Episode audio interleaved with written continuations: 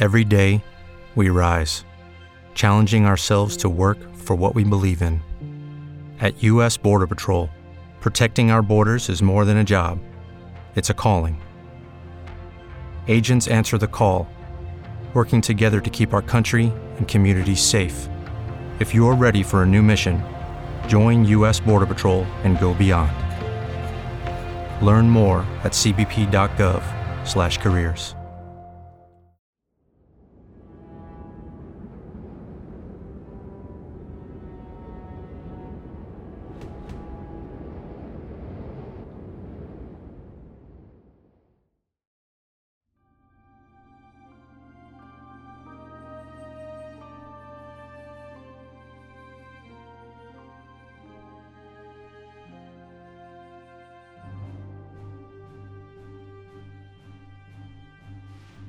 La locanda della tormenta presenta I vermi della terra di Robert Howard. Ciclo Celta, volume 3. Buon ascolto.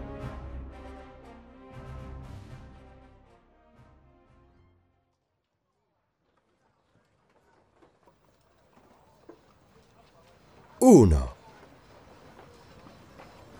Piantate quei chiodi, miei soldati, e fate vedere al nostro ospite qual è la giustizia di Roma.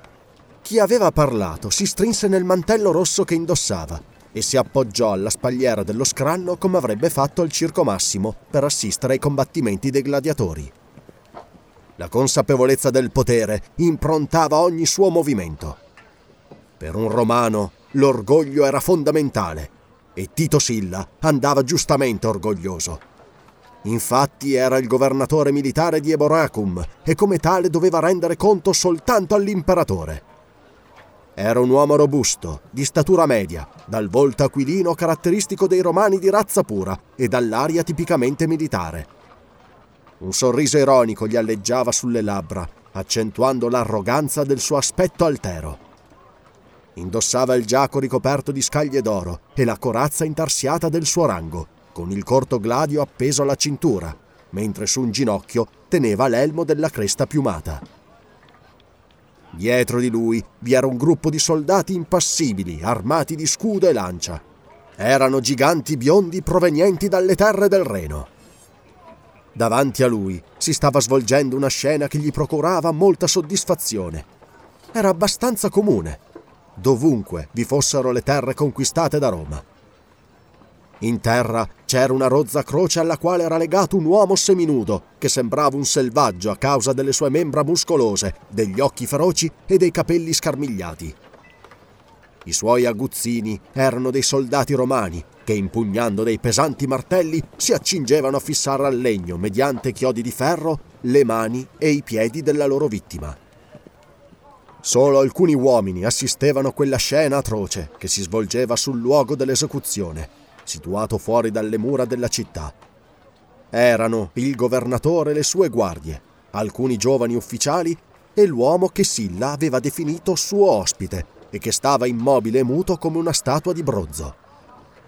Rispetto allo splendore rutilante del romano, l'abbigliamento austero di quest'ultimo sembrava scialbo, quasi dimesso. L'uomo era bruno, ma non assomigliava ai latini che lo circondavano. Non c'era in lui la calda sensualità mediterranea che caratterizzava i loro volti. Quanto ai lineamenti, i guerrieri biondi che stavano dietro allo scranno di Silla erano diversi da lui come dai romani. Non aveva le labbra piene né i capelli ondulati tipici dei greci. La sua carnagione scura non presentava il colorito olivastro della gente del sud, ma i toni cupi tipici del nord. Il suo aspetto ricordava vagamente le nebbie, l'oscurità, il freddo e i gelidi venti delle terre settentrionali. Anche i suoi occhi neri erano feroci, freddi come fuochi tenebrosi che splendessero attraverso lastroni di ghiaccio. Era di statura media, ma in lui c'era qualcosa che andava al di là della forza pura e semplice. Si trattava di una certa vitalità innata, paragonabile a quella di un lupo o di una pantera. Balzava evidente in ogni tratto del suo corpo agile e forte, nei suoi capelli lisci e nelle labbra sottili, nel portamento della testa, eretta come quella di un falco sul collo muscoloso, nelle spalle larghe, nel torace robusto, nei fianchi snelli e nei piedi sottili. Con la complessione allo stesso tempo selvaggia e razionale di una pantera, dava un'immagine di potenza e di movimento sottoposta a un autocontrollo ferreo. Ai suoi piedi era accovacciato un uomo che aveva la stessa carnagione, ma lì finiva ogni somiglianza tra i due. Era un gigante deforme, con le membra nodose, il corpo tozzo, la fronte bassa e sfuggente e un'espressione di cupa ferocia, che in quel momento era visibilmente sfumata di paura. Se l'uomo sulla croce somigliava vagamente a colui che Tito Silla chiamava suo ospite, ancora di più somigliava al tozzo gigante rannicchiato. Io ritengo, parta Macotna, disse il governatore calcolando attentamente le parole, che quando tornerai alla tua tribù avrai qualcosa da raccontare sulla giustizia di Roma che vige qui al sud. Avrò sì qualcosa da raccontare, gli fece eco l'altro, con un tono che non tradiva la minima emozione, così come il suo volto bruno, avvezzo all'impassibilità, non tradiva il tumulto che gli squassava l'anima. Giustizia per tutti sotto il dominio di Roma, proseguì Silla. È la Pax Romana Ricompense per la virtù, punizioni per i delitti. Rise tra sé di quella battuta e poi continuò. Tu, ambasciatore della terra dei Pitti, puoi vedere con quanta prontezza Roma punisce chi ha trasgredito. Io vedo, replicò il Pitto mentre nella sua voce l'ira repressa non riusciva a nascondere la minaccia. E il suddito di un re straniero viene trattato come uno schiavo romano. È stato processato e condannato da un tribunale imparziale, ribatté Silla. Sì, ma l'accusatore era un romano, così come i testimoni e anche il giudice. Ha commesso un omicidio? In un momento di furore ha ucciso un mercante romano che l'aveva imbrogliato e derubato e che al danno aveva aggiunto insulti e botte. Il suo re è forse un cane perché Roma debba crocifiggere i suoi sudditi facendoli condannare da tribunali romani? Il suo re è forse troppo debole o sciocco per fare giustizia se venisse informato e se venissero formulate accuse ufficiali contro il colpevole? Bene, disse Silla. Puoi informare tu stesso, Bran MacMorn. Roma, amico mio, non è tenuta a rendere conto delle proprie azioni ai re barbari. Quando i selvaggi si trovano tra noi, devono comportarsi con discrezione, altrimenti ne subiranno le conseguenze. Il pitto strinse le forti mascelle con un moto di rabbia e Silla comprese che anche insistendo non avrebbe ottenuto risposta. Rivolse allora un gesto ai carnefici. Uno prese un chiodo, l'appoggiò sul polso della vittima e sferrò un colpo violento. La punta di ferro affondò nella carne, strisciando sulle ossa. Le labbra dell'uomo steso sulla croce si contrassero sebbene non lasciassero sfuggire un solo gemito. Come un lupo in trappola lotta contro le sbarre della gabbia, l'uomo legato sussultò e si dibatté istintivamente. Le vene delle tempie gli si gonfiarono, il sudore gli imperlò la fronte e i muscoli delle gambe e delle braccia fremettero flettendosi. I martelli sferravano dei colpi continui, piantando nei polsi e nelle caviglie le punte affilate. Il sangue defluì in un denso fiume nero sulle mani che stringevano spasmodicamente i chiodi, macchiando il legno della croce, e si udì chiaramente il frantumarsi delle ossa. Però l'uomo non gridò, anche se la sua testa irsuta sobbalzava ogni colpo e le labbra bluastre si ritiravano lasciando scoperte le gengive. L'uomo, dal nome di Parta Makotna, sembrava una statua di ferro il volto imperscrutabile, gli occhi fiammeggianti, immobile per la tensione impostagli dall'autocontrollo. Ai suoi piedi era acquattato il servo deforme, che si nascondeva la faccia per non vedere quello spettacolo atroce e cingeva con braccia d'acciaio le ginocchia del suo padrone. Continuava a borbottare sottovoce, come se stesse invocando qualcuno o qualcosa. Finalmente fu dato l'ultimo colpo. Le corde che stringevano le braccia e le gambe del pitto furono tagliate, in modo che l'uomo fosse sorretto solo dai chiodi. aveva smesso di contorcersi, dato che questo serviva solo ad allargare i fori fatti dai chiodi nelle orrende ferite. I vivi e lucidi occhi neri del disgraziato non si erano mai staccati dal volto dell'uomo chiamato Parta Makotna. In loro aleggiava un'ombra disperata di speranza. Poi i militi alzarono la croce e ne infilarono la base nella buca già pronta e batterono tutti intorno la terra per tenerla dritta. Il pitto crocefisso, sospeso ai chiodi che gli laceravano le carni, continuò a non emettere alcun suono. I suoi occhi erano ancora fissi su un cupo volto dell'ambasciatore, ma l'ombra della speranza stava svanendo. Vivrà ancora per diversi giorni. Questi pitti hanno più vite dei gatti. Metterò dieci soldati di guardia giorno e notte perché nessuno lo stacchi dalla croce prima che sia morto. Disse in tono allegro Silla. Ah, Valerio! In onore del nostro stimato vicino, il re Bran MacMorn, offrigli una coppa di vino. Con una risata, il giovane ufficiale venne avanti reggendo una coppa colma fino all'orlo e alzandosi in punta di piedi. L'accostò alle labbra aride del giustiziato. Negli occhi neri dell'uomo crocifisso balenò una rossa ondata di odio implacabile. Girando la testa per evitare anche solo di sfiorare la coppa, il pitto sputò negli occhi del romano. Con un'imprecazione Valerio lasciò cadere al suolo la coppa e prima che qualcuno riuscisse a trattenerlo sguainò la spada e la infilò nel corpo dell'uomo. Silla proruppe in un'esclamazione di collera. L'uomo chiamato Parta Makotna trasalì violentemente, ma si morse le labbra e non disse nulla. Valerio aveva l'aria vagamente sorpresa mentre ripuliva la spada era stata una reazione istintiva in conseguenza dell'insulto fatto al suo orgoglio di romano. Consegna la tua spada! Qualche giorno in carcere a pane e acqua ti insegnerà a controllare il tuo orgoglio quando è in gioco la legge dell'impero! Stupido! Non capisci che non avresti potuto fare a quel cane un regalo più gradito? Chi non preferirebbe una morte rapida per un colpo di spada alla lenta agonia sulla croce? Uomini, portatelo via! E tu, centurione, lascia i militi di guardia intorno alla croce, in modo che il cadavere non venga staccato fino a che i corvi non lo avranno spolpato. Parta Macotna! Io vado a un banchetto in casa di Demetrio. Vuoi venire con me?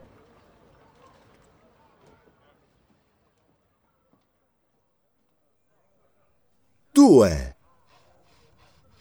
L'ambasciatore scosse il capo tenendo gli occhi fissi sulla forma senza vita che pendeva dalla croce sporca di sangue, e non rispose. Silla sorrise ironicamente, poi si alzò e si allontanò seguito dal suo segretario che portava la sedia dorata e dai soldati impassibili tra i quali Valerio camminava testa china. L'uomo chiamato Parta Makotna si gettò sulla spalla un lembo del mantello e si fermò un momento a guardare la croce col suo macabro fardello, che si profilava cupa contro il cielo purpureo nel quale si andavano addensando le nubi della notte. Poi si allontanò, seguito dal suo taciturno servitore. Nella stanza di una casa di Eboracum, l'uomo chiamato Parta Makotna camminava avanti e indietro come una tigre. I suoi piedi calzati di sandali non facevano il minimo rumore sulle lastre di marmo. Per Crom! esclamò rivolgendosi al servitore. So bene perché mi stringevi così forte le ginocchia e perché imploravi l'aiuto della donna della luna. Temevi che perdessi il controllo e tentassi di soccorrere quel disgraziato. Per gli dei, credo che questo fosse proprio ciò che voleva quel cane di Romano. I suoi uomini mi spiavano attentamente e le sue provocazioni erano più insopportabili del solito. Per gli dei neri e bianchi, per le tenebre e la luce! Agitò i pugni sopra la testa, in preda al furore. Dover assistere impotente mentre un mio uomo viene ucciso su una croce romana, senza giustizia e dopo un processo ridicolo. Oh, neri dei di Ralie, Invocherei anche voi se ciò servisse alla rovina e alla distruzione di quei macellai. Giuro sugli innominabili che molti uomini moriranno urlando per questo delitto. E Roma griderà come una donna che nel buio si accorge di aver calpestato una vipera. Ti aveva riconosciuto, padrone, disse il servo. L'altro abbassò la testa e si coprì gli occhi con un gesto che denotava un grande dolore. I suoi occhi mi ossessioneranno fin sul letto di morte. Sì, mi ha riconosciuto e fin quasi all'ultimo gli ho letto negli occhi la speranza che potessi aiutarlo. Per gli dei! Roma può dunque massacrare la mia gente sotto i miei occhi? Se è così non sono un re, ma un cane! Non parlare così forte in nome degli dei! esclamò impaurito il servitore chiamato Grom. Se i romani sospettassero che sei Bran MacMorn, inchioderebbero anche te su una croce. Lo sapranno ben presto. Da troppo tempo sto qui fingendomi un ambasciatore per spiare i miei nemici. I romani hanno deciso di giocare con me, nascondendo il loro disprezzo con educata ironia. Roma è cortese con gli ambasciatori barbari. Ci alloggiano in case splendide, ci offrono schiavi, assecondano i nostri vizi con donne, oro e vino. Ma intanto ridono di noi. La loro stessa cortesia è un insulto. E talvolta, come oggi, il loro disprezzo supera ogni ipocrisia. Ah, ho capito le loro provocazioni e sono rimasto imperturbabile a subire i loro insulti studiati. Però questo ma per i demoni dell'inferno, questo supera qualsiasi capacità di sopportazione. Il mio popolo si aspetta molto da me. Se lo deludo... Anche se dovessi deludere uno solo dei miei sudditi, chi li aiuterà? A chi si rivolgeranno? Per gli dei, risponderò alle beffe di quei cani romani con frecce acciaio affilato! E il grande capo con le piume! Grom si riferiva evidentemente al governatore, mentre la sua voce gutturale fremeva per la sete di sangue. Morirà! Così dicendo, sguainò un coltello. Bran fece una smorfia. È più facile da dire che da fare. Deve morire, certo, ma come faccio a colpirlo? Di giorno i germani della sua guardia gli stanno sempre alle spalle e di notte vegliano alla porta e alle finestre della sua stanza. Ha molti nemici, sia romani che barbari. Molti britanni sarebbero felici di tagliargli la gola. Grom afferrò la veste di Bran balbettando. L'impazienza bloccava la sua scarsa capacità di esprimersi. La, la lascia fare a me, padrone. La mia vita non, non, non conta nulla. Lo ucciderò anche in mezzo ai suoi soldati. Bran sorrise e batté la mano sulla spalla del gigante deforme, con una forza che avrebbe fatto cadere un uomo più debole. No, mio vecchio guerriero, ho troppo bisogno di te. Non getterai via la tua vita inutilmente. Silla ti leggerebbe l'intenzione negli occhi e i giavellotti dei suoi germani ti trafiggerebbero prima che tu potessi arrivare fino a lui. Non colpiremo questo rumano con il pugnale di notte, né con il veleno, né con una freccia in un'imboscata. Poi il re si voltò e camminò avanti e indietro per qualche istante, tenendo la testa china in un atteggiamento pensoso.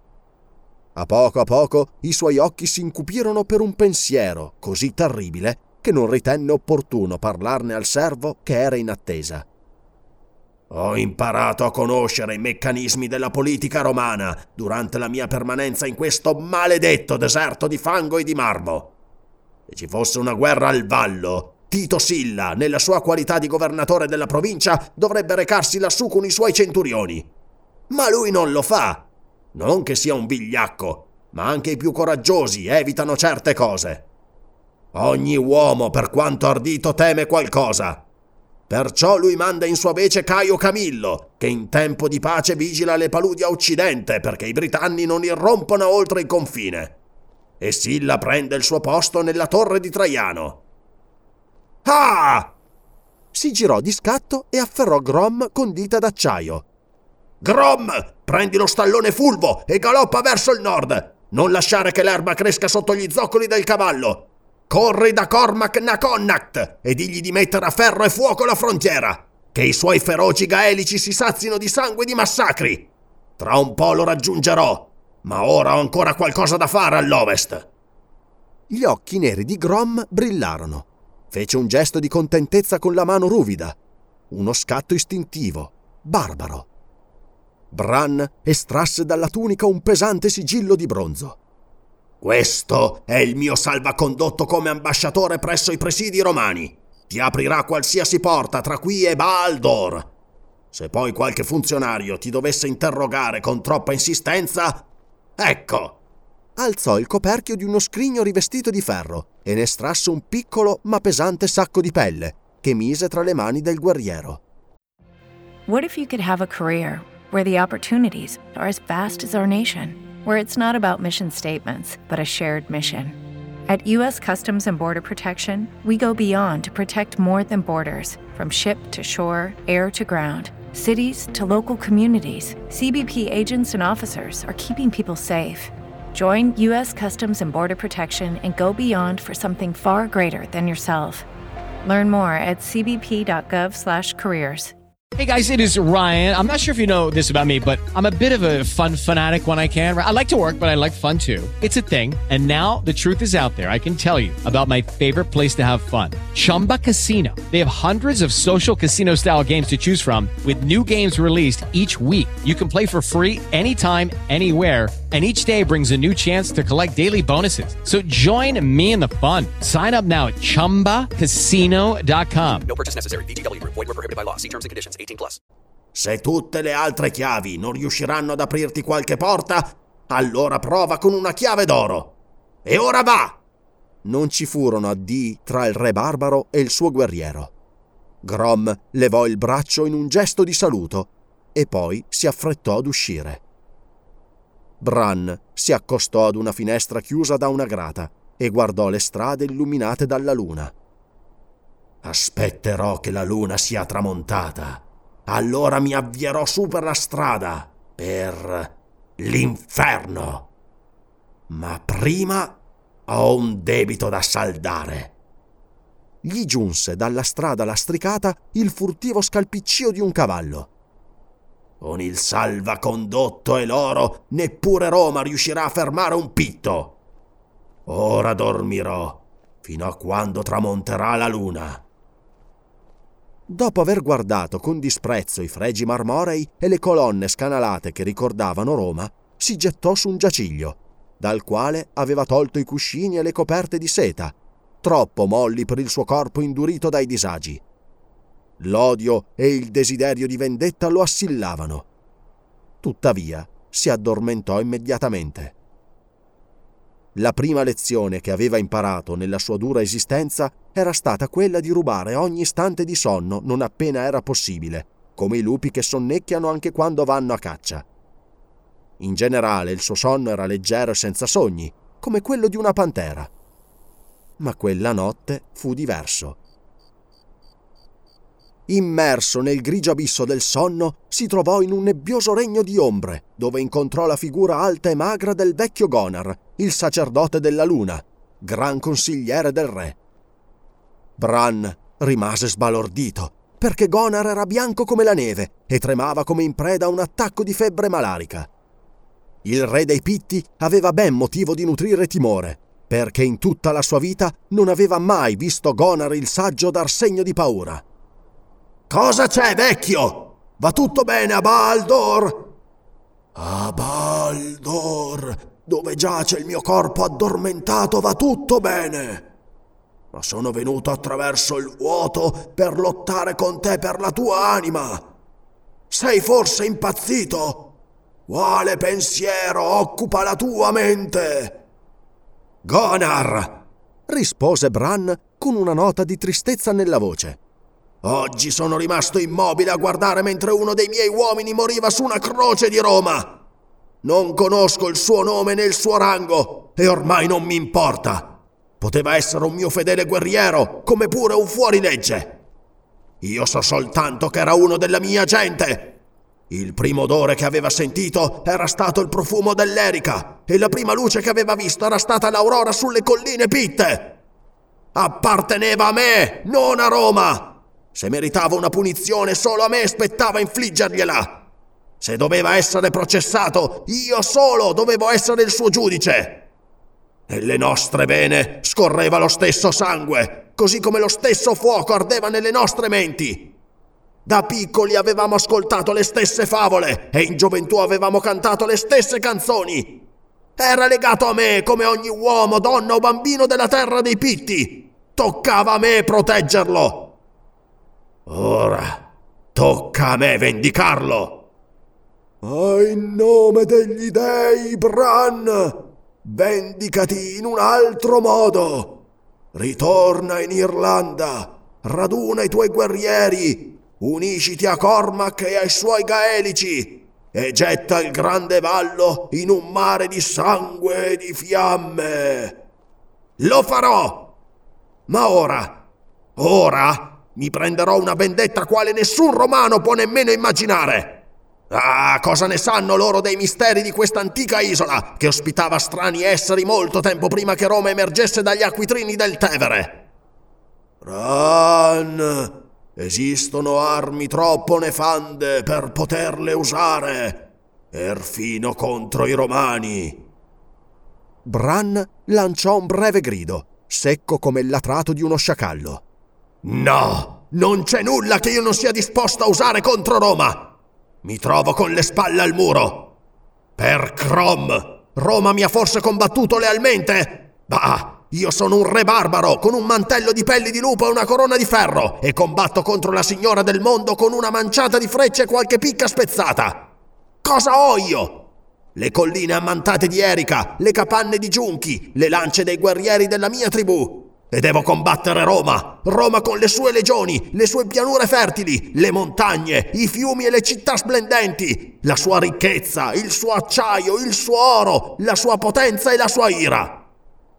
La combatterò con il ferro e con il fuoco, con la sottigliezza e il tradimento, con la vipera sul sentiero, il veleno nella coppa, il pugnale nell'oscurità. Sì! La sua voce si abbassò tenebrosamente. Sì, e con i vermi della terra. Ma è una follia! Morirai in questo tentativo! scenderai all'inferno e non ne ritornerai. Cosa ne sarà allora della tua gente? Se non posso aiutarla, allora è meglio che muoia! gridò il re. Ma non puoi raggiungere quegli esseri che cerchi. Da innumerevoli secoli vivono del tutto isolati. Non esiste una porta che ti permetta di giungere fino a loro. È da molto tempo che hanno eliminato ogni contatto con il nostro mondo.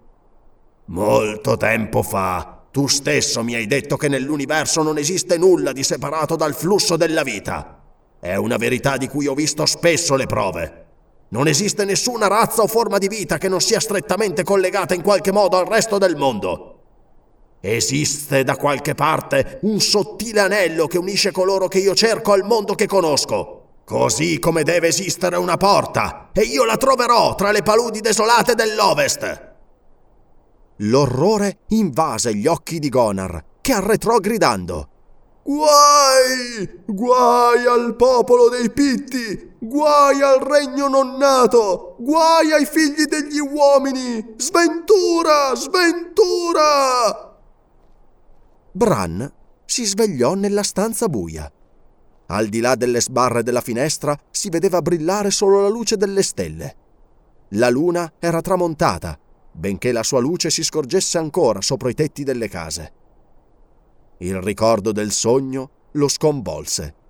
Imprecò sottovoce.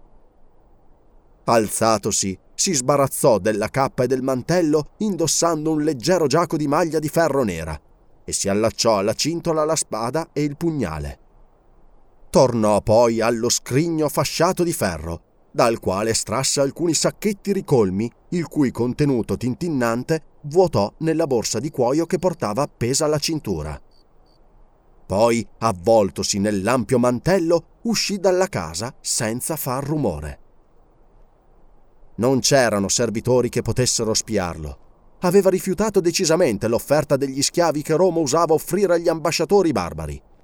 Grom provvedeva a tutte le sue necessità, che, a dire il vero, erano molto poche.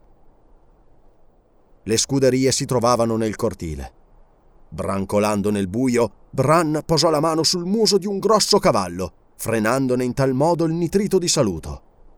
Al buio mise rapidamente le briglie e la sella al grande animale. Poi, tenendolo per il morso, attraversò il cortile ed entrò in una strada laterale immersa nell'ombra. La luna era tramontata e la fascia di ombre ondeggianti si allargava lungo il muro occidentale. Il silenzio regnava sui palazzi marmorei e sui tuguri d'argilla di Eboracum sotto le stelle gelide. Bran toccò la borsa che portava alla cintura, piena di monete d'oro con il marchio di Roma. Era venuto ad Eboracum come ambasciatore dei Pitti, per spiare. Ma poiché era un barbaro, non aveva saputo fare la sua parte con distacco e dignità. Ricordava orge scatenate, col vino che scorreva nelle fontane, romane dal bianco seno che sazie di amanti civili guardavano con desiderio i virili barbari. Ludi gladiatori e altri giochi in cui i dadi rotolavano tintinnando e grossi mucchi d'oro cambiavano velocemente di mano. Aveva bevuto parecchio e giocato d'azzardo, secondo il costume dei barbari, e aveva avuto degli straordinari colpi di fortuna, dovuti forse all'indifferenza con cui vinceva o perdeva. Per lui l'oro era come polvere che scorre tra le dita. Nella sua terra non ce n'era bisogno ma Bran aveva scoperto quanto fosse importante nelle zone della cosiddetta civiltà. Quasi all'ombra delle mura nord-occidentali, vide davanti a sé la gigantesca torre di guardia collegata alle mura esterne. Un angolo di quella fortezza, simile a un castello, il più lontano dalle mura, veniva usato come segreta. Bran lasciò il cavallo in un vicolo buio, con le redini pendenti al suolo, e penetrò furtivamente all'interno della fortezza come un lupo in cerca di preda. Il giovane ufficiale Valerio si destò da un sonno inquieto e leggero quando udì un suono furtivo contro le sbarre della finestra. Levatosi a sedere, si mise a bestemmiare sottovoce, quando la fievole luce delle stelle batté sulla nuda pietra del pavimento e gli ricordò la sua disavventura. Comunque pensò che entro pochi giorni sarebbe finito tutto. Silla non avrebbe avuto la mano pesante con un uomo dalle amicizie potenti. E poi che qualcuno, uomo o donna, si provasse a ridere di lui. Maledetto quell'insolente di un pitto.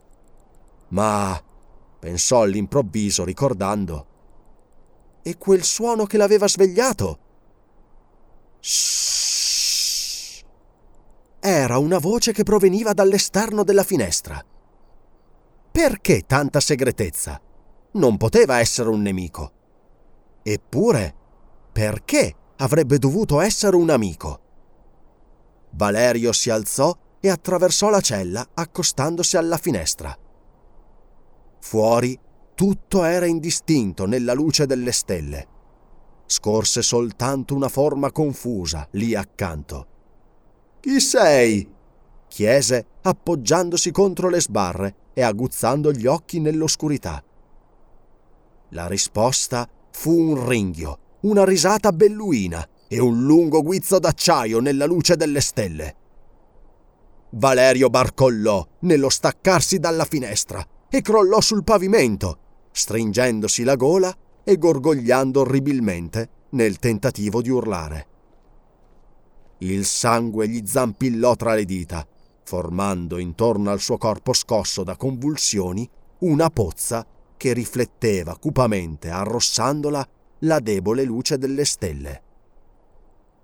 Bran si allontanò come un'ombra, senza fermarsi a guardare nella cella. Nel giro di pochi istanti le guardie avrebbero superato l'angolo, dato che stavano effettuando la ronda. Già udiva il loro passo cadenzato Prima che apparissero, Bran era scomparso e gli uomini passarono davanti alla finestra della cella senza accorgersi del cadavere che giaceva sul pavimento. Bran salì a cavallo e raggiunse le mura occidentali senza che gli uomini di guardia insonnoliti cercassero di fermarlo. A Eboracum non c'erano da temere invasioni e certe bande di ladri e di rapinatori di donne facevano in modo che le sentinelle avessero un tornaconto per sé e non si mostrassero troppo solerti. Ma l'unica guardia della porta occidentale, il suo compagno dormiva ubriaco in un vicino lupanare, brandì la lancia e urlò a Bran di fermarsi e di spiegare chi era e dove voleva andare. In silenzio, il pitto si fece più vicino. Mascherato dal mantello scuro, era del tutto irriconoscibile per il romano, che scorse solo lo scintillio dei suoi occhi di ghiaccio. Ma Bran alzò la mano nella luce delle stelle e il soldato vide il luccichio dell'oro e nell'altra una lunga lama d'acciaio. Il romano capì e non esitò nella scelta tra il prezzo del silenzio e lo scontro con quel cavaliere sconosciuto, che evidentemente doveva essere un barbaro. Con un grugnito abbassò la lancia e spalancò la porta. Bran passò gettando al romano una manciata di monete che caddero ai suoi piedi in una pioggia d'oro, tintinnando sulle pietre. La sentinella si chinò a raccoglierle avidamente e Bran MacMorn galoppò verso occidente come uno spettro nella notte. Finalmente, Bran giunse nelle buie paludi occidentali. Il vento spirava freddo su quella tetra desolazione e sullo sfondo del cielo grigio svolazzavano pesantemente alcuni aironi. Le canne e le erbe palustri ondeggiavano agitate dal vento e qua e là alcune pozze immobili riflettevano la poca luce. In vari punti si innalzavano delle singolari collinette regolari e contro il cielo buio Bran scorse numerosi monoliti in fila. Erano dei menhir, eretti forse da qualche mano innominabile? Una lieve linea azzurra denotava a occidente le colline che salivano oltre l'orizzonte, formando le montagne del Galles, dove abitavano tribù celtiche ancora allo stato selvaggio. Uomini fieri e feroci, dagli occhi azzurri, che non conoscevano il gioco di Roma. Una fila di torri di guardia ben presidiate li teneva a freno. Lontano, oltre le brughiere, Bran intravide il forte inespugnabile chiamato Torre di Traiano. Quelle lande spoglie sembravano il massimo della desolazione, eppure non erano disabitate del tutto. Bran incontrò i taciturni uomini delle paludi, scuri d'occhi e di capelli. Parlavano una strana lingua della quale non rammentavano più l'origine. Bran riconosceva una certa affinità tra sé e quella gente, ma la guardava con il tipico disprezzo del patrizio di antica data per i bastardi. Non che gli abitanti della Caledonia fossero di sangue purissimo, avevano ereditato il corpo robusto e gli arti massicci da un'antica razza di germani, giunti nell'estremità settentrionale dell'isola prima che venisse completata la conquista della Britannia da parte dei Celti e prima che fosse poi assorbita dai Pitti. Ma da tempo immemorabile i capi del popolo di Bran preservavano il proprio sangue dalla contaminazione straniera. E Bran era un pitto puro sangue dell'antica razza. Invece gli uomini delle paludi, ripetutamente invasi da britanni, gaelici e romani, avevano assimilato il sangue di tutti e avevano quasi dimenticato la loro lingua e la loro origine. Bran infatti apparteneva a una razza antichissima che si era sparsa dall'Europa occidentale formando un unico e immenso impero prima della venuta degli Ariani, quando gli antenati dei Celti, degli Elleni e dei Germani erano ancora un popolo primitivo, che si sarebbe poi diviso in tribù, emigrando verso occidente. Solo in Caledonia, pensò Bran, il suo popolo aveva resistito al dilagare della conquista ariana. Aveva sentito parlare di un popolo di pitti, i baschi, che vivevano tra i monti dei Pirenei e affermavano di essere una razza invitta. Ma lui sapeva che avevano pagato per secoli dei tributi agli antenati dei Gaelici prima che questi conquistatori celti abbandonassero il loro regno montano e facessero vela per l'Irlanda. Solamente i pitti della Caledonia erano rimasti liberi e si erano dispersi in tante piccole tribù sempre in lotta tra loro. Lui era il primo re riconosciuto da tutti dopo 500 anni. Era l'inizio di una nuova dinastia sotto un nuovo nome. Sotto il gioco di Roma, Bran sognava un suo impero. Vagò a lungo nelle paludi in cerca di una porta, ma non disse niente della sua ricerca agli abitanti della zona. Questi gli fornirono notizie che volavano di bocca in bocca. Una guerra nel nord, il suono delle cornamusa da guerra lungo il vallo, i fuochi dei bivacchi tra l'erica e le fiamme e il fumo le rapine e le spade gaeliche nel mare rosso del sangue dei massacri. Le aquile delle legioni si avviavano verso il nord e l'antica strada risuonava dei passi cadenzati dei piedi calzati di ferro. E Bran, nelle paludi occidentali, rideva soddisfatto. A Eboracum Tito Silla impartì segretamente l'ordine di rintracciare l'ambasciatore Pitto dal nome gaelico, che da tempo era sospetto e che era sparito la notte stessa in cui il giovane Valerio era stato trovato morto con la gola squarciata. Silla era convinto che l'improvviso scoppio della guerra del Vallo fosse strettamente legato all'esecuzione del Pitto sulla croce e aveva messo al lavoro la sua rete di spie, benché intuisse che Parta Macotna doveva ormai trovarsi al di fuori della sua portata. Si preparò quindi a partire da Eboracum, ma non accompagnò il considerevole contingente di legionari che inviò al nord. Silla era coraggioso, ma ogni uomo teme qualcosa. E ciò che temeva Silla era Cormac Naconnacht, il principe gaelico che aveva giurato di strappare il cuore del governatore e di divorarlo crudo. Perciò, con la sua onnipresente guardia del corpo, Silla si diresse a occidente, dove si trovava la torre di Traiano, e il suo coraggioso comandante Caio Camillo, il quale era ben felice di prendere il posto del suo superiore quando le rosse ondate della guerra si infrangevano contro la base del vallo. Era un comportamento non regolare, ma il legato di Roma visitava raramente quella bella isola, a parte il fatto che con la sua ricchezza e i suoi intrighi Tito Silla era l'uomo più potente di tutta la Britannia. E Bran, che sapeva tutto questo, attendeva pazientemente la sua venuta nella capanna abbandonata in cui si era stabilito. Una sera si avviò a piedi attraverso la brughiera. Era una figura alta che spiccava nera sullo sfondo del cupo fuoco rosseggiante del tramonto.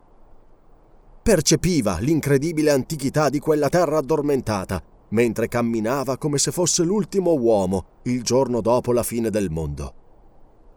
Ma a un certo punto scorse un segno di vita, una squallida capanna di canne e fango che sorgeva sul limitare della palude.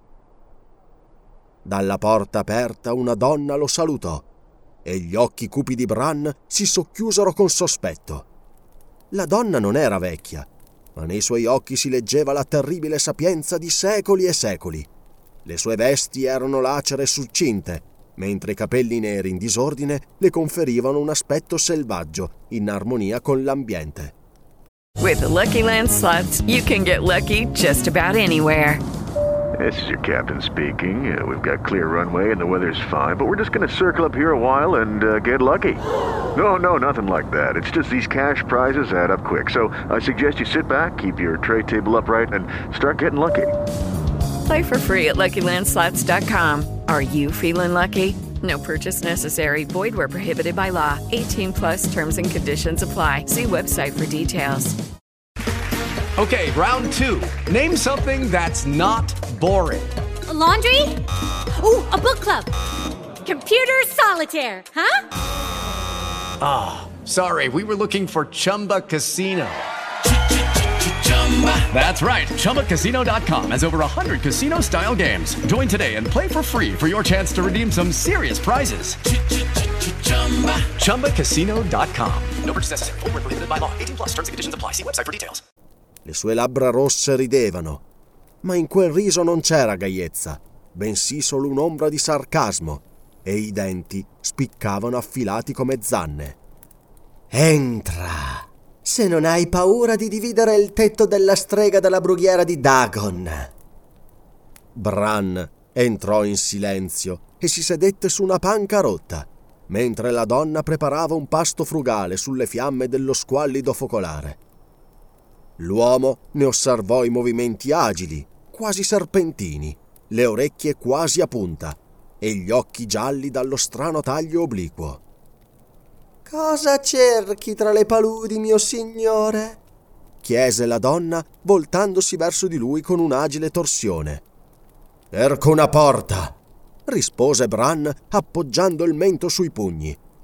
Ho un canto da cantare ai vermi della terra.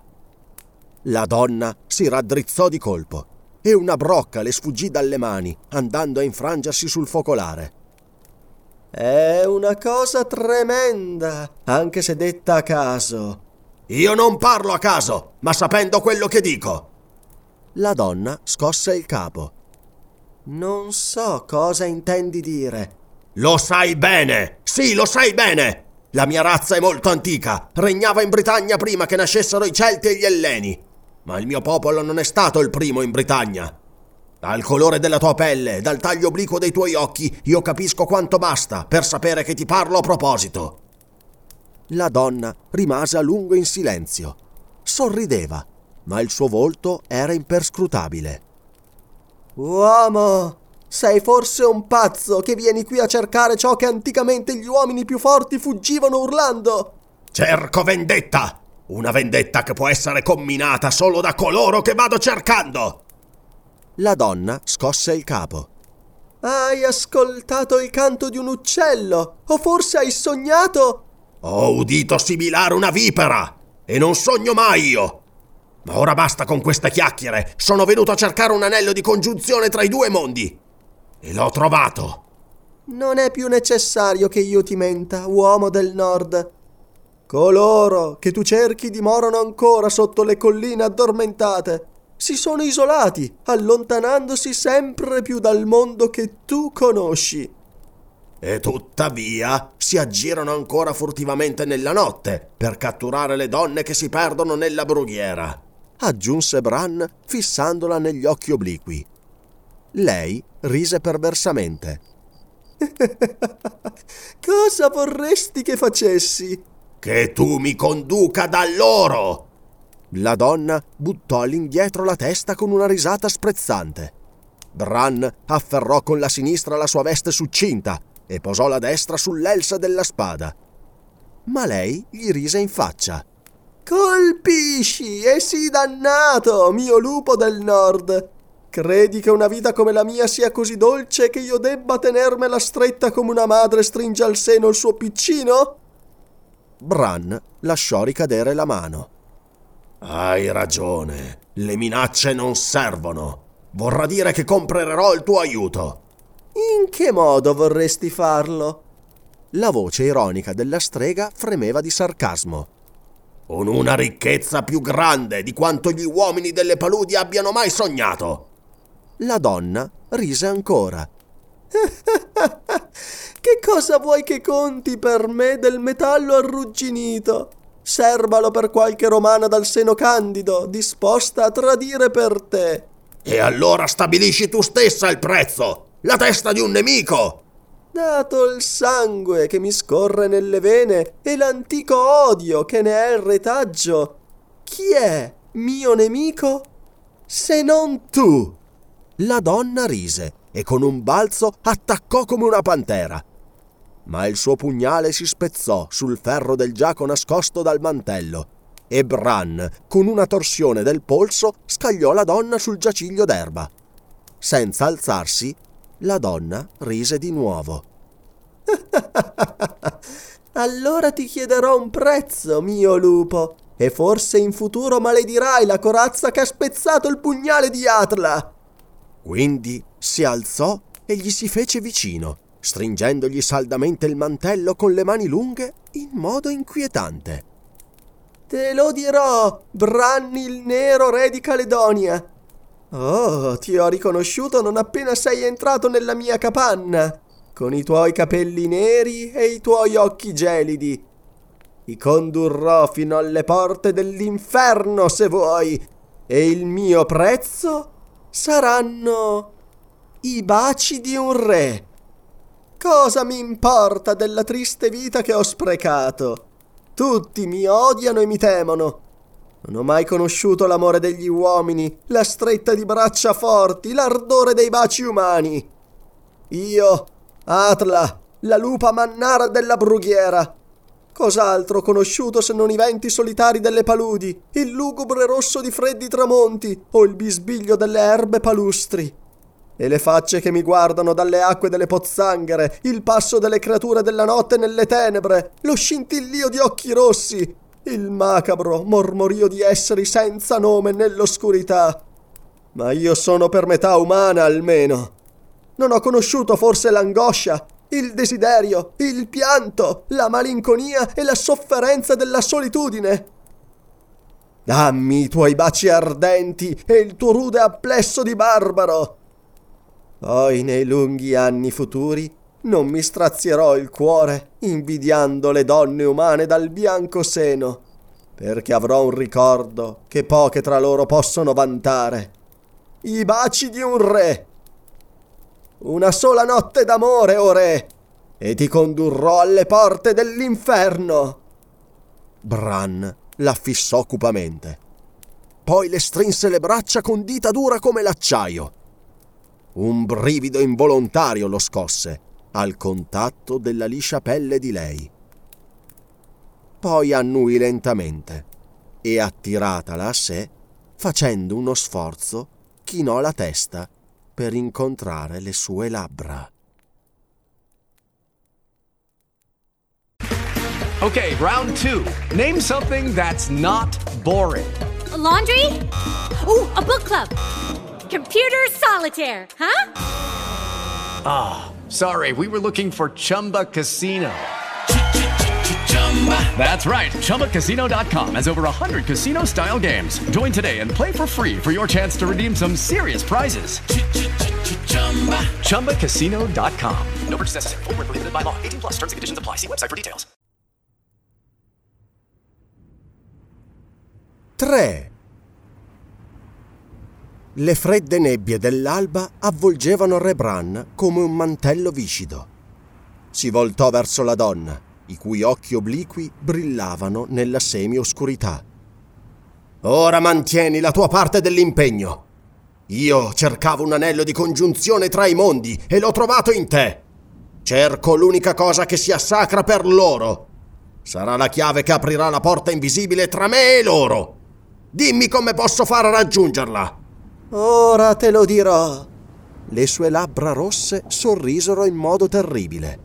Vai fino a quel monticello che gli uomini chiamano il tumulo di Dagon. Sposta la pietra che ostruisce l'entrata e scendi sotto la cupola. Il pavimento della camera sotterranea è composta da sette grandi lastre di pietra. Sei sono disposte intorno alla settima. Solleva quella centrale e vedrai. Troverò la pietra nera? chiese Bran. Il tumulo di Dagon è la porta della pietra nera. Se oserai percorrere la strada. Il simbolo è ben custodito? Inconsciamente Bran toccò l'elsa della spada. Le rosse labbra della donna si incurvarono in un sorriso ironico. Se incontrerai qualcuno sulla strada, morirai come nessun mortale morto da molti secoli. La pietra non è custodita come gli uomini custodiscono i loro tesori. Perché mai loro dovrebbero vigilare su ciò che l'uomo non ha mai cercato? Forse saranno vicini, o forse no. Ma questo è un rischio che devi correre se vuoi la pietra. Sta in guardia, re dei pitti. Ricorda che è stato il tuo popolo molto tempo fa a spezzare il filo che li legava all'umanità. Erano quasi umani allora. Erano sparsi sulla terra e conoscevano la luce del sole. Ora si sono isolati, non conoscono il sole e evitano il chiaro di luna.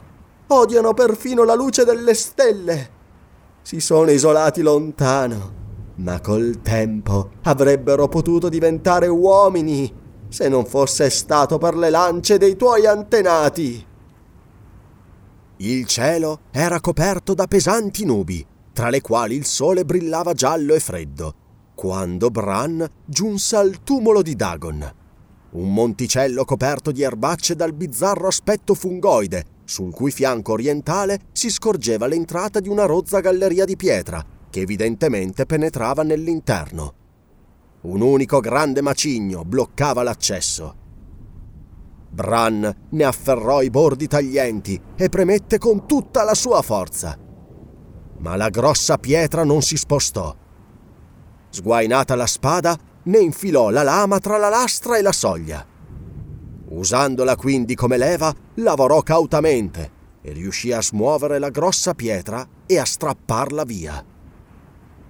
Un fetore immondo uscì dal varco che si era aperto e la luce fioca del sole sembrò quasi contaminata dalla puzza che proveniva da quella nera apertura. Con la spada in pugno, pronto ad affrontare qualsiasi pericolo, Bran entrò a tentoni nella galleria, che era lunga e stretta, formata da pesanti pietre e troppo bassa perché potesse camminare eretto. Forse i suoi occhi si abituarono all'oscurità o forse le tenebre erano parzialmente attenuate dal sole che penetrava dall'entrata. Comunque, giunse in una camera bassa e circolare, nella quale riuscì a distinguere le linee del soffitto a cupola. Lì nei tempi antichi dovevano essere state sistemate le ossa di colui per il quale erano state approntate le pietre della tomba, che era stata in seguito ricoperta da un alto cumulo di terra. Ma ora sul pavimento di pietra non si vedeva alcuna traccia del corpo. Chinandosi e aguzzando gli occhi, Bran si rese conto del motivo stranamente regolare del pavimento. Sei lastre ben tagliate disposte intorno alla settima di forma esagonale. Infilata la punta della spada in una fessura, fece leva con molta cautela. Il bordo della lastra centrale si inclinò leggermente verso l'alto. Non senza sforzo la estrasse e la appoggiò contro la parete. Aguzzando gli occhi nell'oscurità, guardò giù, ma scorse soltanto il buio di un pozzo e alcuni piccoli gradini consumati che scendevano. Senza alcuna esitazione, e nonostante il fatto che la pelle tra le scapole gli si raggricciasse bizzarramente, si calò nell'abisso e si sentì inghiottire da una tenebra soffocante. Scese brancolando e scivolò, incespicando su dei gradini troppo piccoli per i piedi umani. Si aggrappò con una mano a una parete, temendo di cadere in qualche precipizio oscuro e sconosciuto. I gradini erano ricavati nella roccia, comunque erano molto consumati. Più scendeva e più i gradini diventavano simili a semplici rilievi di pietra erosa. Poi la direzione cambiò bruscamente. Anche se il pozzo continuava a scendere, era meno ripido e lui riusciva a camminare con i gomiti puntellati contro le pareti e la testa china sotto il soffitto a volta. Non c'erano più gradini e la pietra era viscida come la tana di un serpente. Quali esseri, si chiese Bran, erano transitati lungo quel passaggio e per quanti secoli? Il corridoio gradualmente si restrinse finché Bran fece fatica ad avanzare. Disteso sul dorso, si spinse avanti con le mani, i piedi in avanti. Sapeva che continuava a scendere nelle viscere della terra, ma a quale profondità si trovasse non osava neppure pensarlo. Poi un fioco chiarore gli apparve in quella tenebra abissale. Bran sogghignò, infuriato e amareggiato. Se coloro che cercava gli fossero piombati addosso all'improvviso, come avrebbe fatto a battersi in quello stretto pozzo? Ma aveva messo in conto la possibilità di correre gravi pericoli quando aveva iniziato quell'infernale ricerca, per cui continuò a strisciare, senza pensare ad altro che al suo obiettivo. Finalmente giunse in un ampio spazio, dove poté alzarsi in piedi. Non riusciva a vedere la volta, ma aveva l'impressione di un'immensità da vertigini. Le tenebre lo avvolgevano da ogni parte e dietro poteva scorgere l'ingresso del pozzo da cui era disceso, un pozzo più buio delle tenebre stesse. Ma davanti a lui quello strano chiarore splendeva lugubramente intorno a un macabro altare fatto di teschi umani. Bran non sapeva quale fosse l'origine di quella luce, ma sull'altare vi era un oggetto nero come la notte. La pietra nera. Non perse tempo a rallegrarsi per il fatto che i guardiani di quella cupa reliquia non fossero nei pressi. Afferrò la pietra e stringendola sotto il braccio sinistro tornò a infilarsi nel pozzo. Quando un uomo volta le spalle al pericolo, la minaccia incombe più tremenda di quando lo affronta. Perciò Bran, mentre strisciava in quel buio cunicolo con il suo bottino, sentiva l'oscurità assediarlo e seguirlo, sogghignando con zanne stillanti licore. Un sudore freddo gli scorreva lungo il corpo. Cercò di affrettarsi il più possibile, tendendo l'orecchio per captare eventuali suoni che tradissero la presenza di forme mostruose. I brividi lo squassavano e i capelli gli si rizzavano sul capo, come se un forte vento spirasse alle sue spalle. Quando raggiunse il primo gradino, ebbe la sensazione di aver raggiunto i confini del mondo dei mortali. Dopo essere salito, incespicando e scivolando di continuo, con un profondo sospiro di sollievo giunse nella tomba, il cui grigiore spettrale sembrava il fulgore del sole pomeridiano in confronto agli abissi stigei che aveva appena attraversato. Rimise a posto la pietra centrale, quindi uscì alla luce del giorno. Mai il freddo chiarore del sole gli era stato più gradito e intanto cercava di scacciare le ombre degli incubi della paura e della follia che parevano averlo seguito dalle viscere della terra. Rimise quindi a posto la grande pietra che ostruiva il passaggio e dopo aver raccolto il mantello che aveva lasciato all'ingresso della tomba, l'avvolse intorno alla pietra nera e si affrettò ad allontanarsi, scosso da una repulsione che gli sconvolgeva l'anima e gli metteva le ali ai piedi. Un silenzio ovattato e cupo alleggiava sulla landa, che si presentava desolata come l'emisfero non visibile della luna. E tuttavia Bran percepiva una vita potenziale sotto i piedi, nella terra bruna, addormentata ma pronta a destarsi. E in quale aspetto orribile! Attraversato un folto canneto, raggiunse quella distesa d'acqua che gli uomini chiamavano lo stagno di Dagon. Neppure un'increspatura turbava l'acqua azzurra, indicando la presenza del terribile mostro che si diceva dimorasse là sotto. Bran scrutò attentamente il paesaggio silenzioso, ma non vide traccia alcuna di vita, sia umana che no. Consultò la propria anima selvaggia per scoprire se occhi invisibili avessero fissato su di lui uno sguardo letale. Ma non trovò risposta. Era solo, come fosse l'ultimo uomo rimasto vivo sulla terra.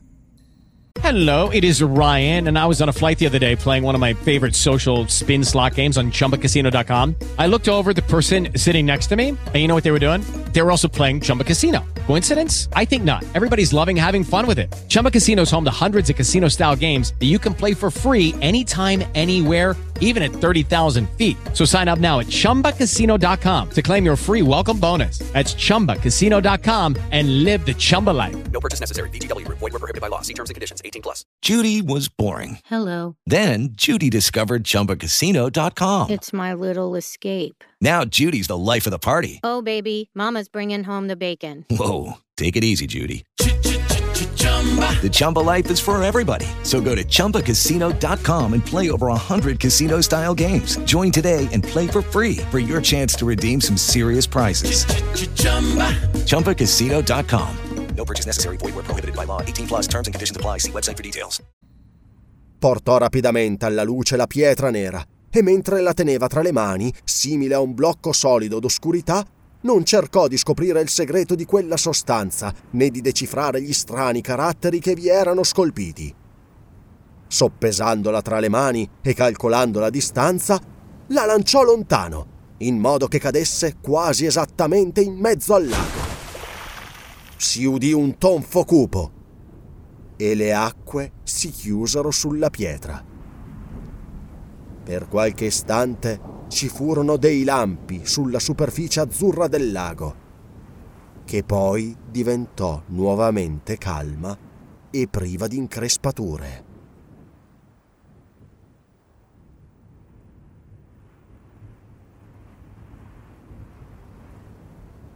Quattro. La lupa mannara si voltò di scatto quando Bran si avvicinò alla porta. I suoi occhi obliqui si spalancarono. Sei vivo e sano di mente! Sono stato all'inferno e ne sono ritornato. Ma soprattutto ho quello che cercavo. La pietra nera! L'hai veramente rubata? Dov'è? Non importa! Ma questa notte il mio stallone ha nitrito e io ho sentito che qualcosa veniva stritolato sotto i suoi zoccoli scalpitanti. Qualcosa che non faceva parte della stalla. E sulle sue zampe c'era del sangue quando sono andato a vedere, come ce n'era anche sul pavimento. Ho udito degli strani rumori nella notte, sotto il pavimento sterrato, come se ci fossero dei vermi che scavassero in profondità. Sanno che ho rubato la loro pietra. Sei tu che mi hai tradito? La donna scosse il capo. Ho mantenuto il segreto. Loro non hanno bisogno delle mie parole per sapere di te. Più si sono ritirati dal mondo degli uomini, più i loro poteri sono diventati grandi.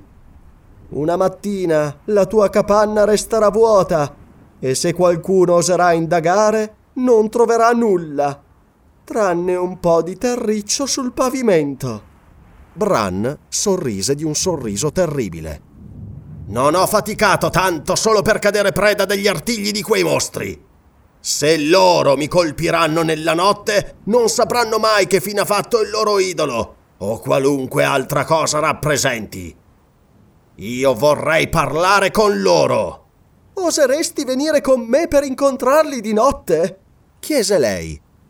Per gli dei, chi sei tu per chiedermi se io ho paura? Conducimi da loro questa notte e lasciami contrattare la mia vendetta. L'ora della punizione si avvicina. Questa notte ho visto Elmi Argenta e scudi lucenti scintillare oltre la palude. Il nuovo comandante è arrivato alla torre di Traiano e Caio Camillo si è diretto verso il vallo. Quella notte il re attraversò la brughiera buia e desolata, in compagnia della donna lupa che stava in silenzio. Era una notte senza rumori, come se la landa giacesse immersa in un sonno antico. Le stelle ammiccavano vagamente, simili a dei punti rossi che lottassero nell'oscurità. Il loro splendore era più fioco dello scintillio degli occhi della donna che camminava al fianco del re.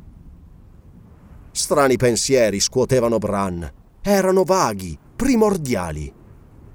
Quella notte i richiami ancestrali di quelle paludi addormentate fremevano nella sua anima e lo turbavano con le forme spettrali e antichissime di sogni mostruosi. L'immensa età della sua razza lo opprimeva. Lì dove stava camminando, estraneo e reietto, nei vecchi tempi avevano regnato re dagli occhi scuri, sul cui stesso stampo era modellato anche lui. Gli invasori celti e romani erano estranei a quell'isola, considerati rispetto al suo popolo. Tuttavia anche quelli della sua razza erano stati degli invasori, e c'era una razza ancora più antica della sua, una razza le cui origini erano nascoste dal cupo oblio di ere antichissime. Davanti a loro si stagliava una bassa catena di colline, costituivano l'estremità orientale di quella serie di rilievi che formavano le montagne del Galles. La donna precedette Bran per un sentiero e si fermò davanti a una grotta nera e ampia. Ecco, una porta di coloro che tu cerchi, o. La sua risata risuonò d'odio nell'oscurità. Oserai entrare ora? Bran l'afferrò per i capelli e la scrollò con rabbia. Chiedimi ancora una volta se io oso e ti staccherò la testa dalle spalle. E ora vai avanti! La risata della donna era dolce come un veleno mortale. Entrati nella grotta, Bran estrasse una selce e l'acciarino. Il guizzo luminoso dell'esca gli mostrò una vasta caverna polverosa. Dalla volta pendevano a grappoli i pipistrelli. Accese una torcia, l'alzò e scrutò i recessi bui, senza scorgere altro che polvere. Dove sono loro? La donna gli accennò di seguirla fino in fondo alla grotta e si appoggiò come per caso alla parete ruvida. Ma gli acuti occhi del re colsero un movimento di una sua mano che premeva contro una sporgenza. Istintivamente fece un balzo indietro quando un pozzo buio e rotondo si spalancò improvvisamente ai suoi piedi. Di nuovo la risata della donna lo colpì come un coltello d'argento. Accostò la torcia all'apertura e anche questa volta scorse una serie di piccoli gradini. Loro hanno bisogno di questi scalini. Una volta sì, prima che la tua gente li ricacciasse nelle tenebre. Ma a te sono necessari ora. Infilò la torcia in una nicchia sopra il pozzo. Spandeva una fioca luce rossastra nell'oscurità sottostante. Quindi indicò la discesa e Bran, dopo aver toccato l'impugnatura della spada, si calò nel pozzo. Mentre scendeva in quelle tenebre misteriose, la luce sopra di lui sparì.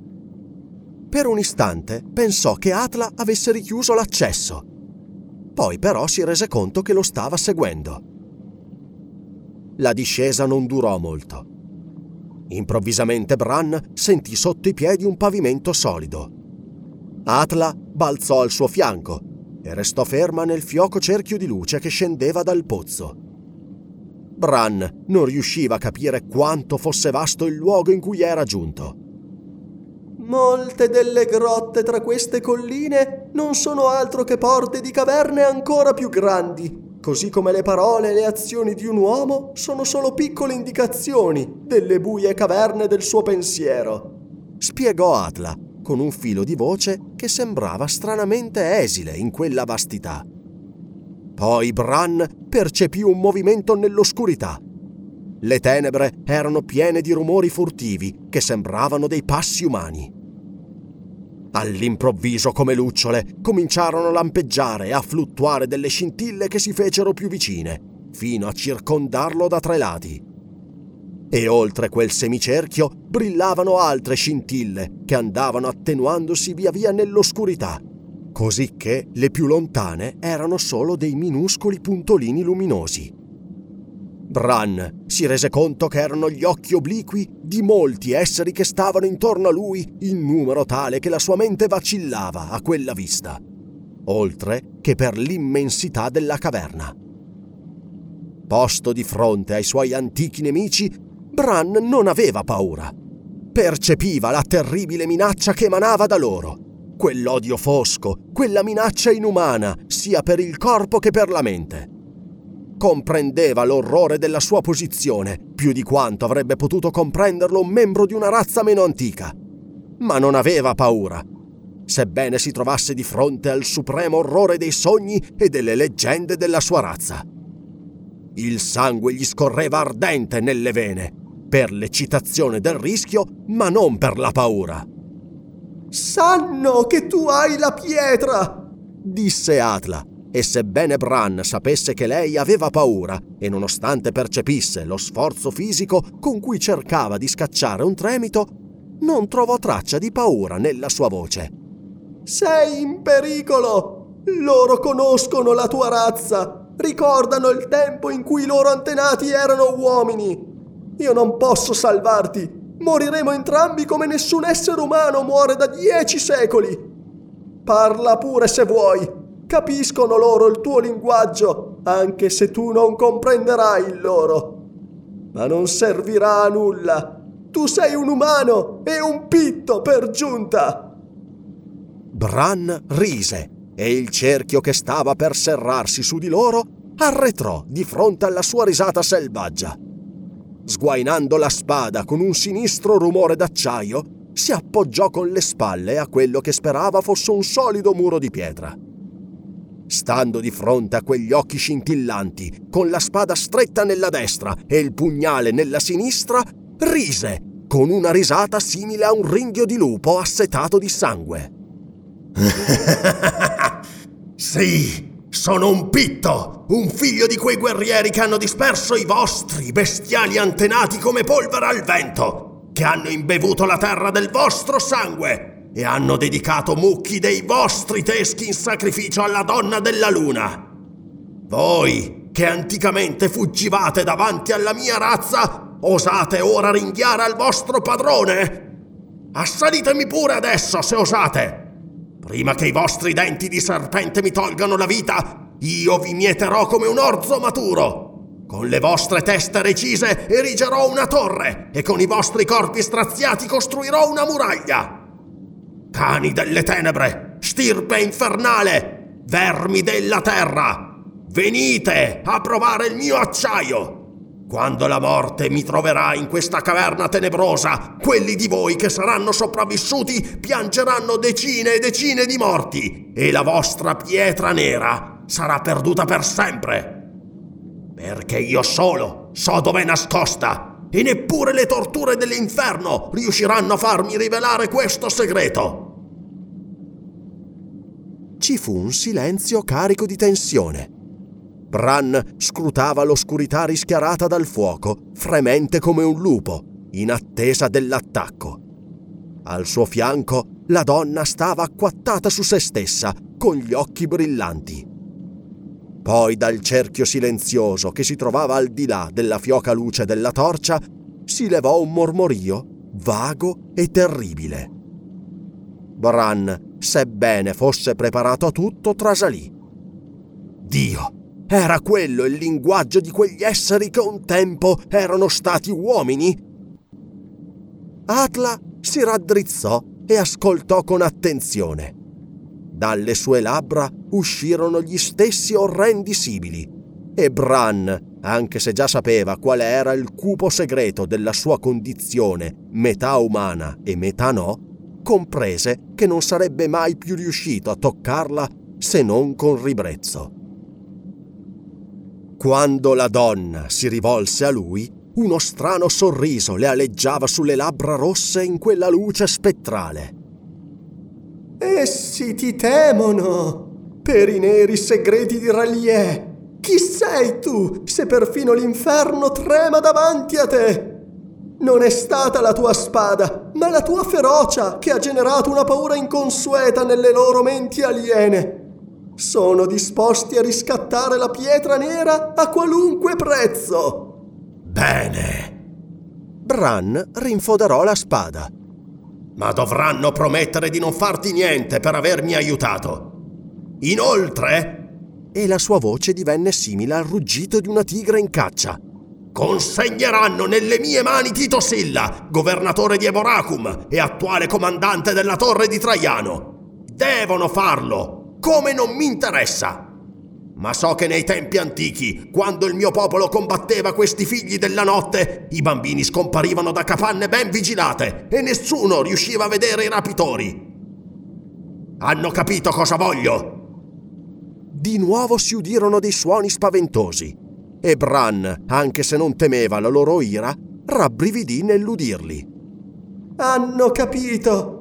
Porta la pietra nera nel cerchio di Dagon domani notte, quando la terra è velata dalle tenebre che precedono l'alba. Poi posa la pietra sull'altare. Là ti verrà consegnato Tito Silla. Fidati di loro, anche se da molti secoli non si intromettono nelle vicende umane. Essi manterranno la parola. Bran annui. Poi si voltò e risalì la scala, seguito da Atla. Giunto in cima, si voltò nuovamente e guardò giù. A perdita d'occhio si vedeva una marea di gialli occhi obliqui rivolti verso l'alto. Ma quegli esseri si tenevano prudentemente al di là della luce della torcia e lui non riusciva a vedere i loro corpi. Quelle voci fioche sibilanti salirono fino a lui E Bran rabbrividì mentre visualizzava mentalmente non degli esseri a due gambe, ma una miriade di serpenti che lo fissavano con occhi gelidi e privi di palpebre. Una volta salito nella caverna superiore, la donna rimise a posto la pietra che bloccava l'accesso. Aderiva all'apertura del pozzo con tale precisione che Bran non riusciva a discernere la pur minima fenditura nel pavimento apparentemente compatto della grotta. La donna fece per spegnere la torcia, ma il re la fermò. Tienila accesa fino a quando non saremo usciti dalla caverna. Nel buio potremmo calpestare qualche vipera. La risata, dolce e odiosa di Atla echeggiò nella semioscurità.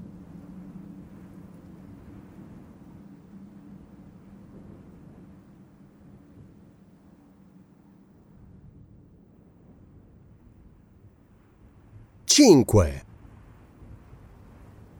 Poco prima del tramonto, Bran ritornò tra le canne che circondavano lo stagno di Dagon.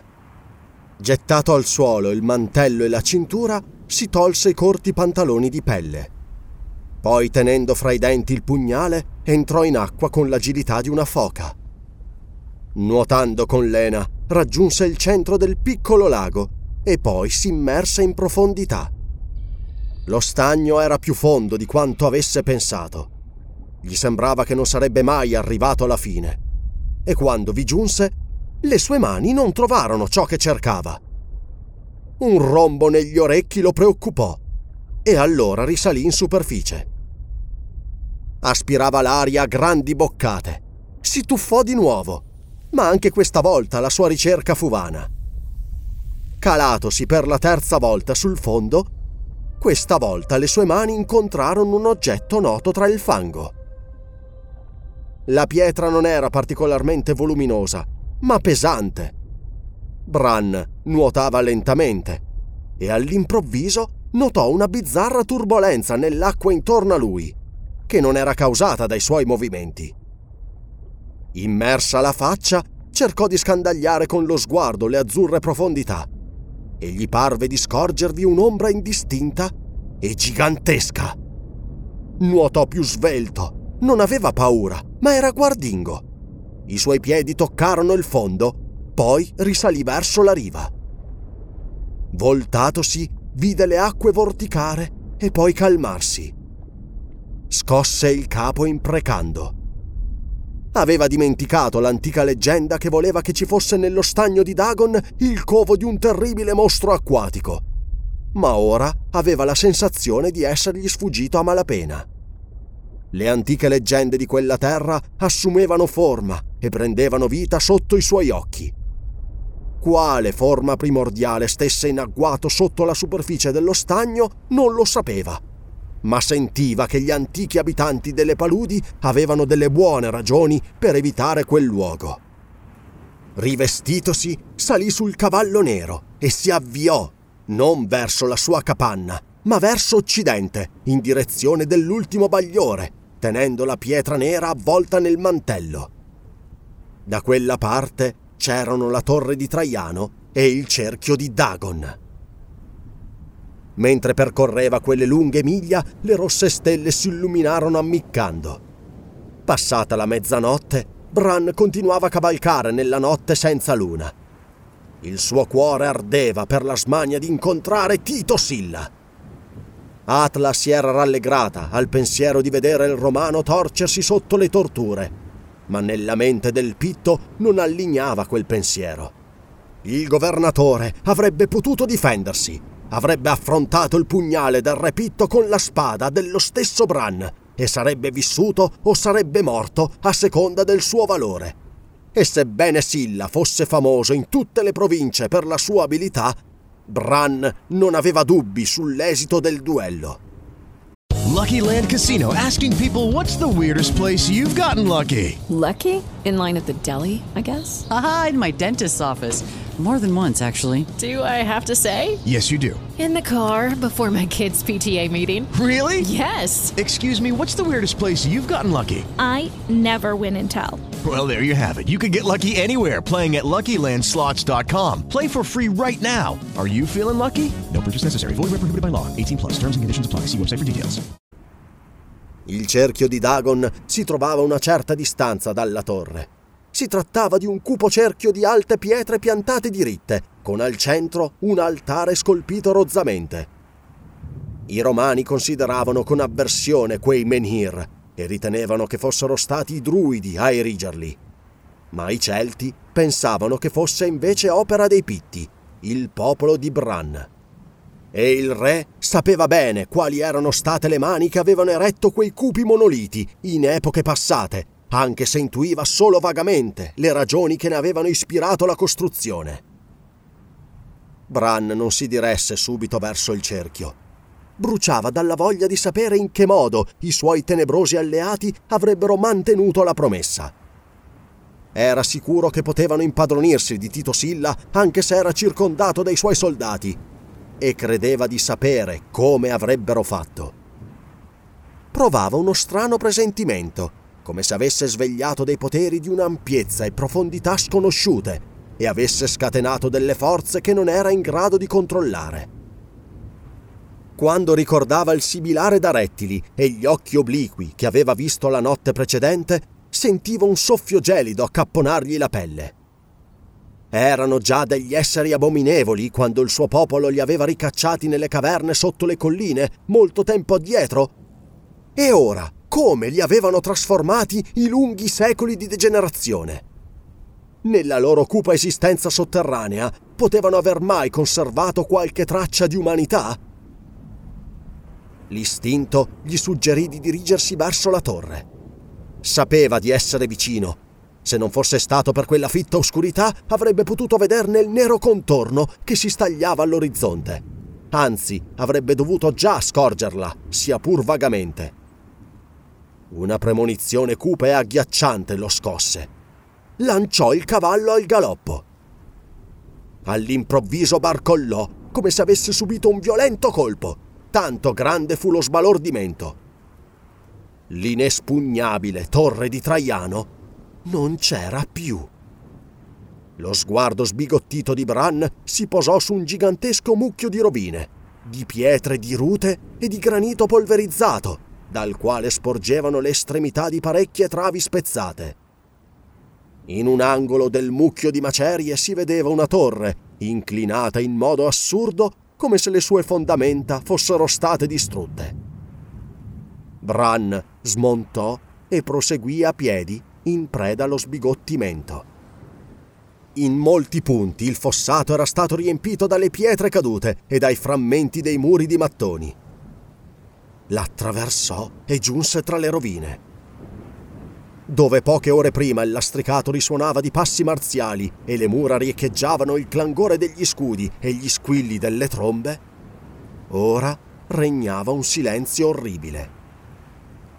Ai piedi di Bran una figura straziata si contorceva gemendo. Il re si chinò. Era un legionario che giaceva in una rossa pozza di sangue. Uno sguardo bastò al pitto per comprendere che quell'uomo, orrendamente schiacciato e sfracellato, stava morendo. Sollevatagli la testa insanguinata, Bran accostò la borraccia alle labbra martoriate. Istintivamente il romano bevve inghiottendo il liquido tra i denti spezzati. Nella luce fievole delle stelle, Bran vide roteare gli occhi vitrei. Le mura sono cadute, crollate come il cielo alla fine del mondo. Ah, per Giove! Piovevano pezzi di granito e grantinava marmo. Non ho sentito nessuna scossa di terremoto, disse Bran perplesso. Ah, non è stato il terremoto. È cominciato prima dell'alba, con un raschiare soffocato sottoterra. Noi che eravamo di guardia l'abbiamo sentito. Sembravano topi o vermi che stessero scavando il terreno. Tito ci prendeva in giro. ma l'abbiamo sentito per tutto il giorno. Poi a mezzanotte la torre ha tremato ed è sprofondata come se le fondamenta avessero ceduto. Un brivido scosse Bran McMorn. I vermi della terra. Migliaia di esseri che scavavano come talpe sotto la fortezza minandone le fondamenta. Per gli dei, quelle pianure dovevano essere piene di gallerie e di caverne. Quegli esseri erano ancora meno umani di quanto aveva ritenuto. Quali spaventosi figli delle tenebre aveva chiamato in suo aiuto? E Tito Silla! chiese, accostando di nuovo la borraccia alle labbra del legionario moribondo, che in quel momento gli sembrava quasi un fratello. Mentre la torre di Traiano tremava, abbiamo udito un urlo spaventoso provenire dalla camera del governatore. E noi siamo accorsi. Mentre abbattevamo la porta, lo sentivamo gridare. Sembrava che lo stessero portando via eh, nelle viscere della terra. Poi siamo entrati e la camera era deserta. Per terra c'era la sua spada macchiata di sangue e sul pavimento c'era un enorme buco nero. Ah, ah, poi ah, le torri vacillavano. Il tetto si è schiantato e i muri, i muri sono crollati. Io mi sono ah, trascinato. Una convulsione violenta squassò il corpo straziato. Poggiami a terra, amico. Sto morendo. Smise di respirare prima che Bran potesse accontentarlo. Il pitto si alzò e si pulì meccanicamente le mani. Quindi si affrettò ad allontanarsi e mentre galoppava tra le buie paludi, il peso della maledetta pietra nera sotto il mantello era come l'oppressione di un incubo sul petto di un mortale. Avvicinandosi al cerchio, scorse all'interno una strana luminescenza le rozze pietre spiccavano come le costole di uno scheletro in cui brilla un fuoco fatuo. Il cavallo sbuffò e si impennò quando Bran lo legò a uno dei menhir. Reggendo la pietra, Bran entrò nel cerchio e vide Atla ritta accanto all'altare, con una mano su un fianco e il corpo sinuoso che ondeggiava come quello di un serpente. L'altare risplendeva di una luce spettrale e Bran comprese che qualcuno, probabilmente la stessa Atla, doveva averlo spalmato con il fosforo tratto dalle sabbie mobili. Avanzò e strappò via il mantello che ricoprì la pietra maledetta. Poi la gettò sull'altare. Ho mantenuto il mio impegno! ringhiò. Anche loro! Guarda! Stanno arrivando! Bran si girò di scatto, portando distinto la mano sull'impugnatura della spada. All'esterno del cerchio, il grande cavallo nitrì selvaggiamente si impennò, cercando di spezzare le briglie. Il vento notturno gemeva tra l'erba ondeggiante e un orrendo sibilo si mescolava al suo fruscio. Tra i menhir si agitava una cupa marea d'ombre, instabile, caotica. Il cerchio si riempì di occhi scintillanti, riuniti al di là del cerchio di luce creato dall'altare fosforescente. Nelle tenebre si udiva una voce umana balbettare stupidamente. Bran si irrigidì, agghiacciato dall'orrore.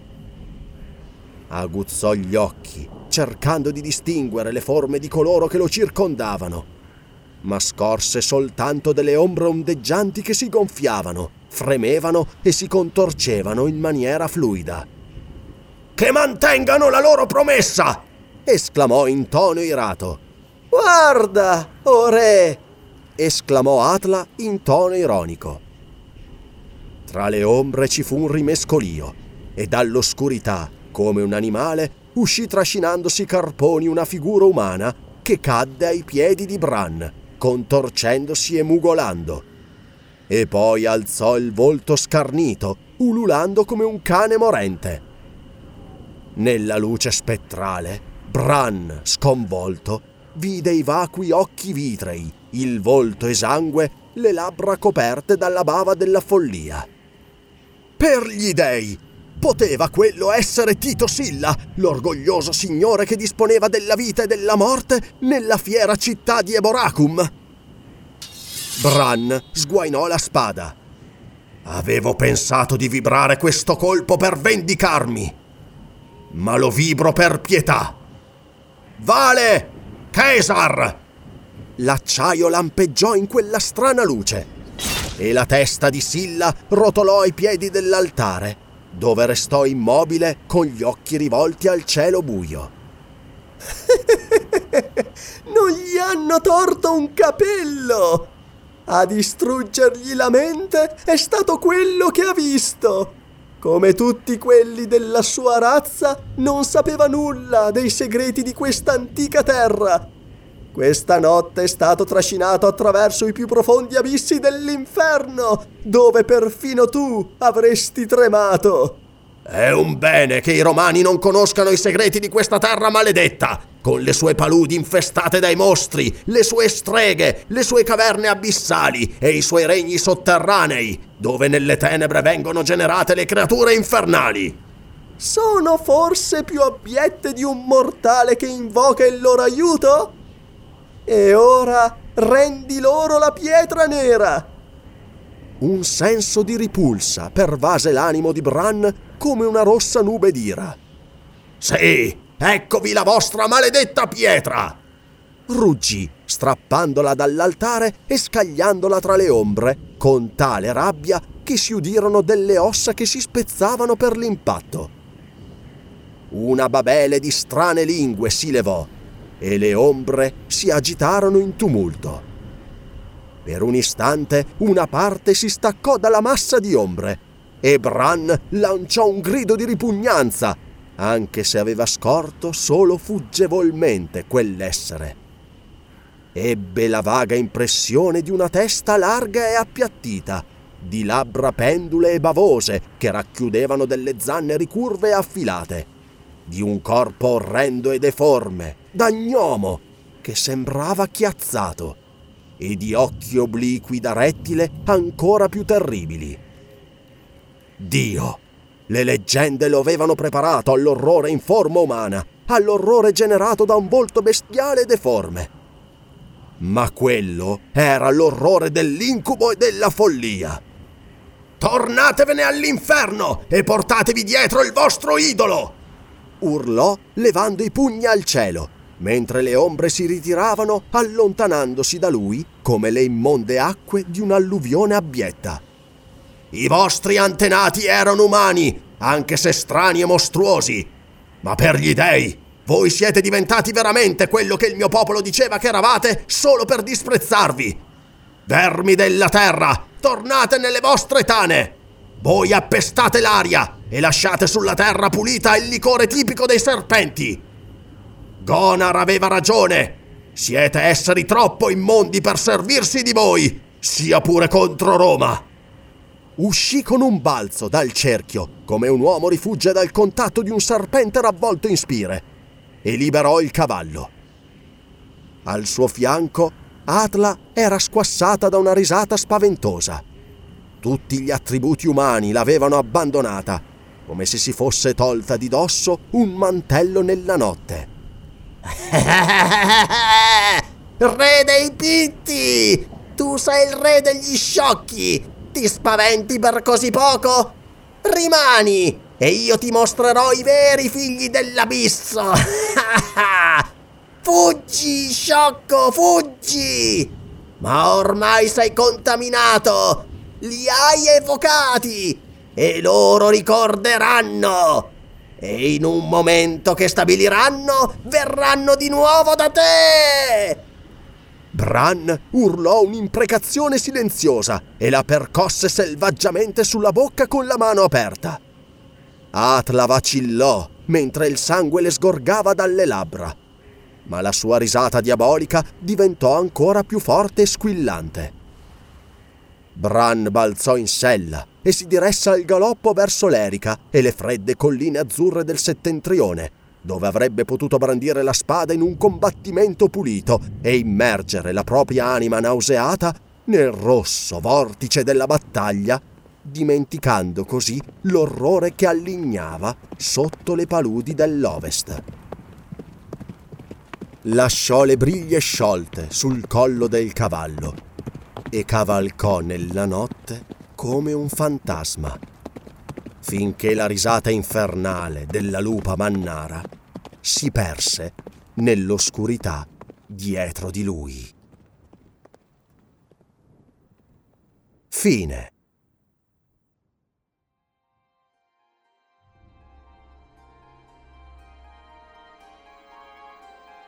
La locanda della tormenta è stata lieta di presentare I vermi della terra di Robert E. Howard. Grazie per l'ascolto.